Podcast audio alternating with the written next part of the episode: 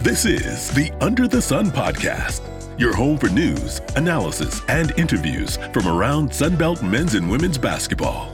Now, here's your host, Jake Griffith.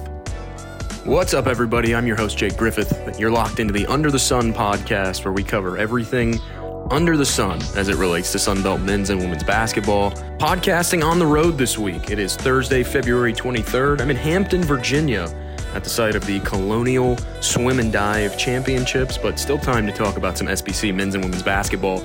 We're five days away from the start of the conference tournament, and with it being the final week of the regular season, the normal Thursday Saturday slate has shifted to a Wednesday Friday, which means the week is already underway, and it started off with a bang last night on the men's side, which is where we'll start. Marshall Going to Harrisonburg and handing James Madison a loss, the Dukes dropped to 20 and 10, 11 and 6. They can now finish no worse than fourth in the conference standings. Meanwhile, Marshall, 13 and 4, they vaulted back atop the standings, tied with Southern Miss with identical 13 and 4 conference marks. The Thundering Herd have won five straight games. Kudos to what Dan D'Antoni has done with this team, 24 and 6. He's the first coach not named Cam Henderson in Marshall history to win 24 or more games. Here's what D'Antoni had to say after that win. Real happy with our defense second half, though. I thought you know, we shot, they shot like, I think 30 and what they shoot 34 and 37 second half. And uh, that was a difference. And, and Obinna and Micah Handlogten. And although we had to piece that that position together a little bit, but you know, Jacob and White and uh, came in and gave us a little bit of little bit of reprieve till we got them back in there. And then uh, you know, uh, I thought defensively, Obinna, especially, but Micah too, kind of cut down a little bit on their scoring. We get a little burst from it. And uh, of course, Taevion, Andy, and uh, just super good. Yeah, he's not lying about that. Taylor and Kinsey, the only two teammates in the country that each average north of 20 points per game. Taylor averaging 20.1, Kinsey 22.2 points per game. Arguably, no team is hotter right now in Sunbelt men's basketball than Marshall. South Alabama may have something to say about that, though. They've won five straight games, 9 and 8, 16 and 14 overall. I want to give a tip of the cap to head coach Richie Riley and his coaching staff. Jaguars took down Texas State in their last game, first true away victory against the Bobcats in program history. That means South Alabama now 8 and 1 in their last nine games an impressive turnaround for the Jaguars, who at one time were in the cellar of the Sun Belt conference standings. And Richie Riley, after the win, said, Tough, gritty win on the road. Our guys showed a ton of toughness and poise to finish off the game tonight. They faced Louisiana inside the Cajun Dome. Friday night, 8 p.m., ESPN2 national television. A chance here for South Alabama to have a league high six game winning streak. As we mentioned, though, a tie atop the standings, and let's take a look at those tiebreakers because the Sun Belt League office released those. In the event of a two team tiebreaker, the highest win loss percentage of head to head competition during the regular season, that's the first marker. But if it's still tied after that, each team's win loss percentage versus the occupying team in the highest position in the final regular season standings and then continuing down through the standings until one team gains an advantage. Again, these are from the Sunbelt website. After that, if it's still tied, when arriving at another group of teams tied when comparing records, use each team's record against the collective tied teams as a group. And after that, if it's all still tied, the seed position in the conference tournament next week in Pensacola would be determined by a toss of the coin by Sunbelt Commissioner Keith Gill. Now, if all that's a little bit confusing, here's an easier way to figure things out. Marshall needs to beat Old Dominion in the regular season finale and hope that Southern Miss loses at Texas State and the Thundering Herd will outright win the Sun Belt regular season title and go into the tournament as the number one overall seed. Southern Miss that's not necessarily out of the question. The Golden Eagles have struggled in their last three games, just one and two in their last three games. Losses to South Alabama and Old Dominion, both of those on the road. in their last three games. This comes after Jay Ladner's group had rattled off nine straight wins, including beating Louisiana in Hattiesburg to take sole possession of first place. It's been weird, it's been wacky, and it's been wild in Sunbelt men's basketball, which should make for a really, really exciting conference tournament. Elsewhere around Sunbelt men's basketball, Old Dominion starting to catch fire toward the end of the season. The Monarchs have always been a gritty, tough defensive team taking on sort of the likeness of their head coach, Jeff Jones. But they've now won five of their last six games, only a loss at James Madison, sandwiched in between wins against Georgia Southern, Georgia State, Texas State, App State, and now Southern Miss. It was an emotional game on Thursday night. On Wednesday night, in the win against their former Conference USA foes, the Golden Eagles, Journalists in attendance on Twitter described Jeff Jones as being tearful and wiping away tears during his postgame press conference, just showing you how much it means. Speechless after the game. I, I, I couldn't really find the words as I told the guys I'm wearing proud out. And I'm trying to find another one, but I'm not sure. I'm going to have to check the, my thesaurus. Before jumping over to the women's side of the conference, I do want to look at Joe Lunardi's latest bracketology. Interestingly enough, he has Southern Miss clinching the automatic bid to the NCAA tournament. They would get a 13 seed if that would happen. Head to Orlando, Miami, Drake, and Marquette also in that portion of the bracket. So maybe Joey Brackets knows something we don't. All I know is that next week's conference tournament is going to be a sight to behold. Watch it on ESPN Plus. You won't want to miss any of the action.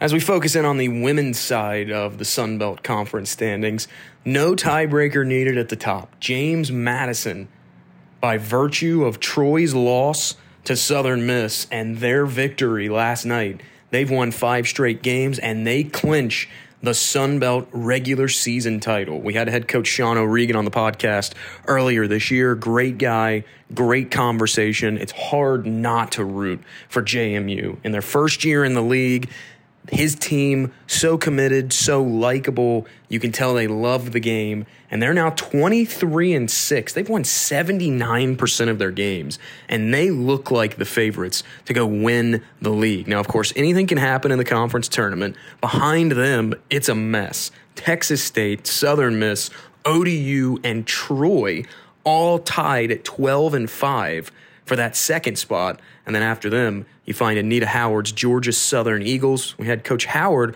also on the podcast earlier this season, and they're picking up steam at the right time. Georgia Southern, four straight wins. Mentioned Old Dominion just a second ago. Coming off a win at Marshall, a come from behind effort for the Monarchs, 66 63 over their former Conference USA foes. They'll stay on the road and they'll head to Coastal Carolina to close out the regular season. 5 p.m. tip off in Conway on Friday night. The Monarchs, they've won seven of their last eight games, an overtime loss at home against James Madison two games ago, but prior to that, rattled off six straight victories. You want to talk about a team picking up steam when it matters most. That is what DeLisha Milton-Jones' team has been able to do down the stretch of the season. It's about peaking at the right time. And we are pleased to have the head coach of the Old Dominion Monarchs on the podcast, DeLisha Milton-Jones. Delisha Milton Jones, the head coach of Old Dominion, joins the podcast now. Coach, thanks for joining us here. Uh, I know it's a, the busy point of the year, and so I appreciate you taking the time. No, it's not a problem at all. These things are necessary for us to continue to grow the game and get good information out there. Well, speaking of you know growing the game, obviously you yourself you're you're so important to women's basketball, not just from a coaching standpoint, but you know as a player as well. Your resume, we were just talking about it, speaks for itself. All American, SEC Player of the Year, Hall of Famer, college coach, Olympic gold medalist if you're if you could i guess sum up what your career has been like in just a few words because it's such an interesting story. Wow. Oh a few words to sum it up. Or as many as you need. Good gracious. That's that's probably a tall task but i think the the one word would probably be exciting. It really has been an exciting if you want to consider the player that I was, that was an exciting ride to be on for 17 years. Then, if you want to talk about the coach that I am, it has been exciting as well too uh, to see the amount of success that um, I've been able to obtain in my short tenure as a coach. Uh, that's pretty exciting, and I think it's a lot of attention that needs to be um, a lot of attention needs to be given to the players uh, in the program, the coaches that coach alongside me, in terms of us being as successful as we are. Mm-hmm. If it weren't for them buying in and being 10 toes in deeply uh, and following my vision to the T, we wouldn't have had the success that we have. So, exciting is the word to use for both the coach and the player within my resume. At Florida, you played for four years under Carol Ross. You've been an interim coach uh, for the Los Angeles Stars. You've been at Syracuse, Pepperdine, and now Old Dominion. In terms of your previous stops along your coaching career, how much has that shaped you as a coach and where you're at now at, at ODU? The previous stops definitely helped shape me, uh, but I think that's more so of learning the business side of it. But what truly shaped the coach that I am today are those veteran years that I spent as a pro, where I was not only a figurehead on the court, but I was that coach within the locker room too. I think being um, team captain and taking full responsibility of that role put me in a leadership position where I had to continue the voice of our head coach. So I was going to be that player that was going to buy in completely to whatever the coach wanted. If the coach wanted me to scale a mountain, I was going to do it. If the coach wanted me to um, run through a wall, I was going to do it. So I supported the vision completely and wholeheartedly. Doing that to that capacity during those 10 years within the WNBA, internationally with USA Basketball or not, um, it really shaped my focus as to what I should look for in a staff mm-hmm. and how they should diligently work for uh, for me or alongside me, and then what I would expect from my players, uh, because I was once in their shoes and I know the uh, the mindset and the motivation behind following the coach to the team and how that can bring success. One thing that's always impressed me about ODU's program, regardless of it, whether it's you at the helm, I've been covering ODU since Nikki McCray was the head coach, the, the commitment to defense. But now that you've taken over the program, it seems like that's been dialed up an extra notch. can you kind of explain where that commitment to the defensive side of the game comes from? Yes, that commitment to the defensive side of the game comes from uh, me being bred in an environment where – um, I understood if you want to be able to call yourself a champion or you want to be among the best, you have got to understand how important it is to defend and make life as difficult as possible for your opponents. Anyone can go out here on any given night and score the basketball. Anyone that's not a shooter can shoot it and have a 50% chance of making it. But how can you how can you turn the odds in your favor uh, to be able to have more of an opportunity to win a game. And you do that by how you can impact the game through the defensive end. So when you have the likes of uh, Janet Reddick, my high school coach. She was feisty. She had us playing zone defenses. We were we were doing all types of presses uh, in high school. Then when I get to college, Carol Ross con- continued that, and uh, then I came along this guy called Michael Cooper, Coop-a-Loop, uh, legend within the Lakers program in the NBA. He was the defensive specialist for the Lakers for many many years, and he was big on the defensive end. So he really really sharpened my IQ in terms of how to manipulate the game on that side of the ball, uh, play um, um, whoever the number one scorer is for our opposing team, how do you limit their touches? Even if you can't stop them from getting it, how can you shape up the floor to uh, create walls, clog holes, and driving lanes, and take away passing lanes to kind of dictate what it is that they do. So it, it would be those individuals that and those experiences I've had that have shaped me to have the defensive mindset that I do. Looking at the team this season, uh, you're coming off a, a, tough game against James Madison, but still hanging around there in the top three of the standings. Picked to finish second in the preseason poll, but I, I feel like the focus so much this year has been on Troy and JMU that ODU, you all have quietly flown under the radar almost, where you've had a really good season. I, I'm curious, is that a spot where I don't want to say you're sneaking up on anybody, but is that a spot where you'd rather be sort of the the hunter as opposed to the hunted? Yeah, that's definitely the mindset that we had. I knew that uh, I knew things about my team that obviously other coaches didn't when they did the preseason voting. Mm-hmm. And um, it was nice that they picked us as high as they did. But I knew there was a maturation process we needed to go through in order to ultimately get to where we were deserving of that uh, pick within the standings. So we worked quietly behind the scenes.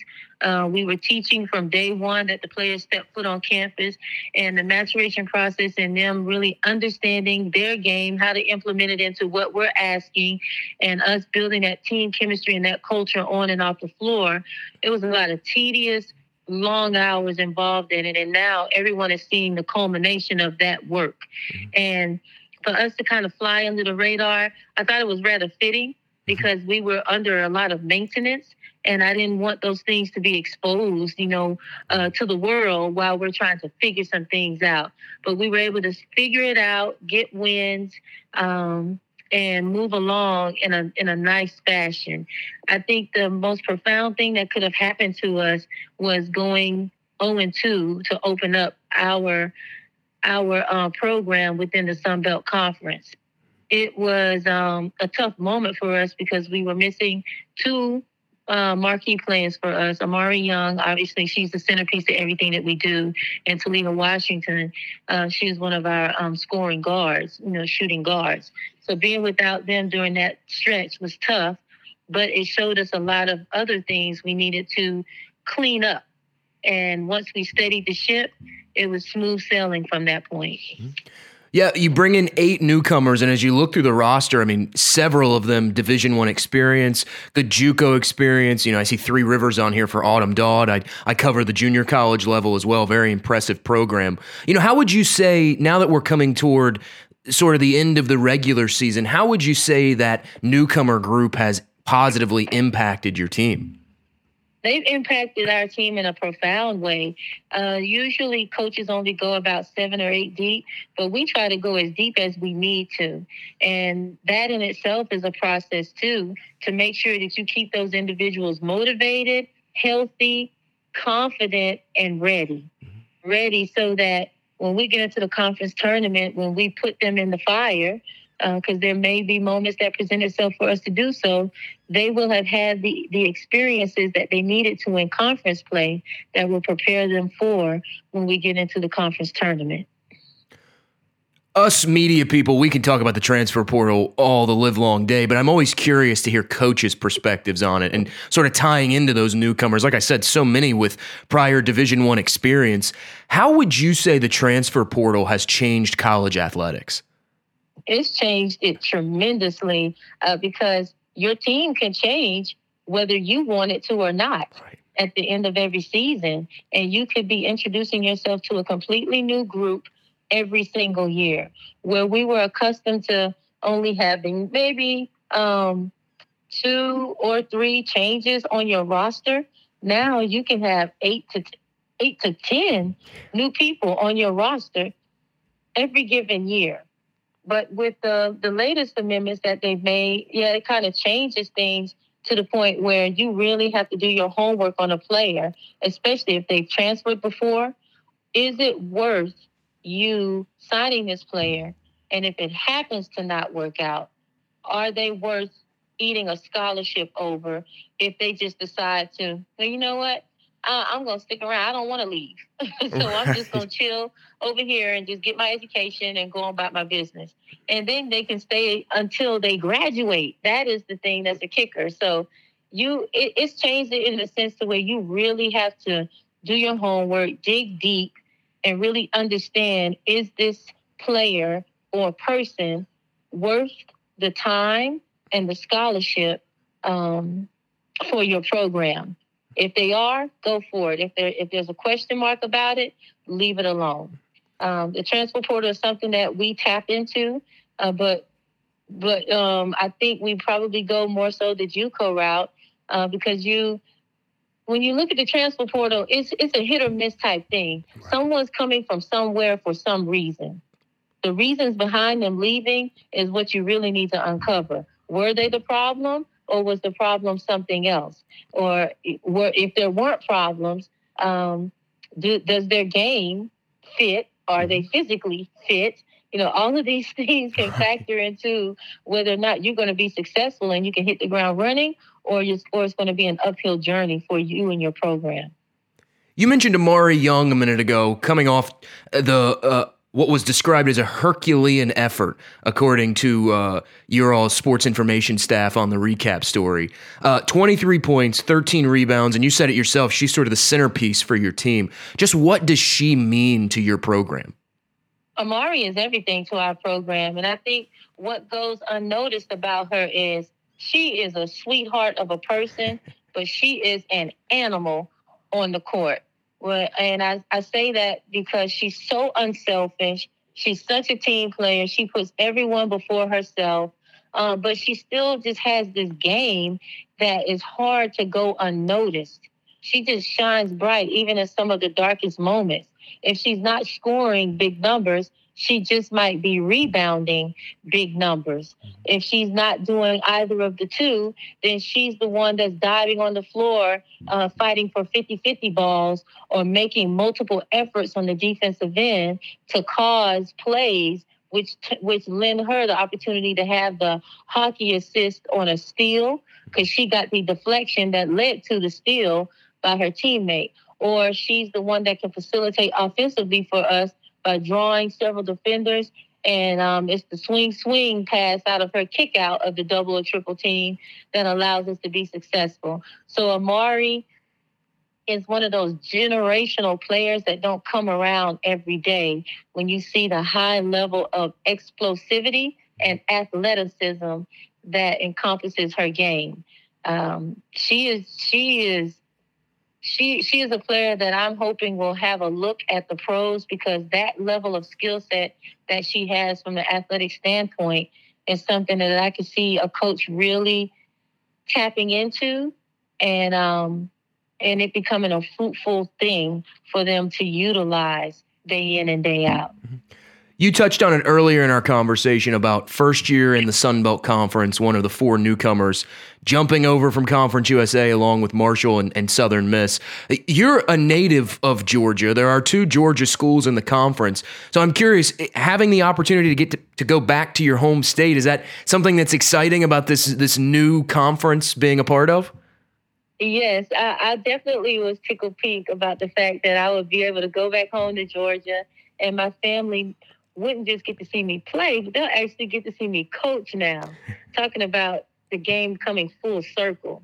All those many years and those many miles of traveling up and down the roads to go and see me play. Now they're coming to see me work on the sidelines in a different way, but still impacting the game. It's something that my mother and my grandmother are just so proud of to see me in this light.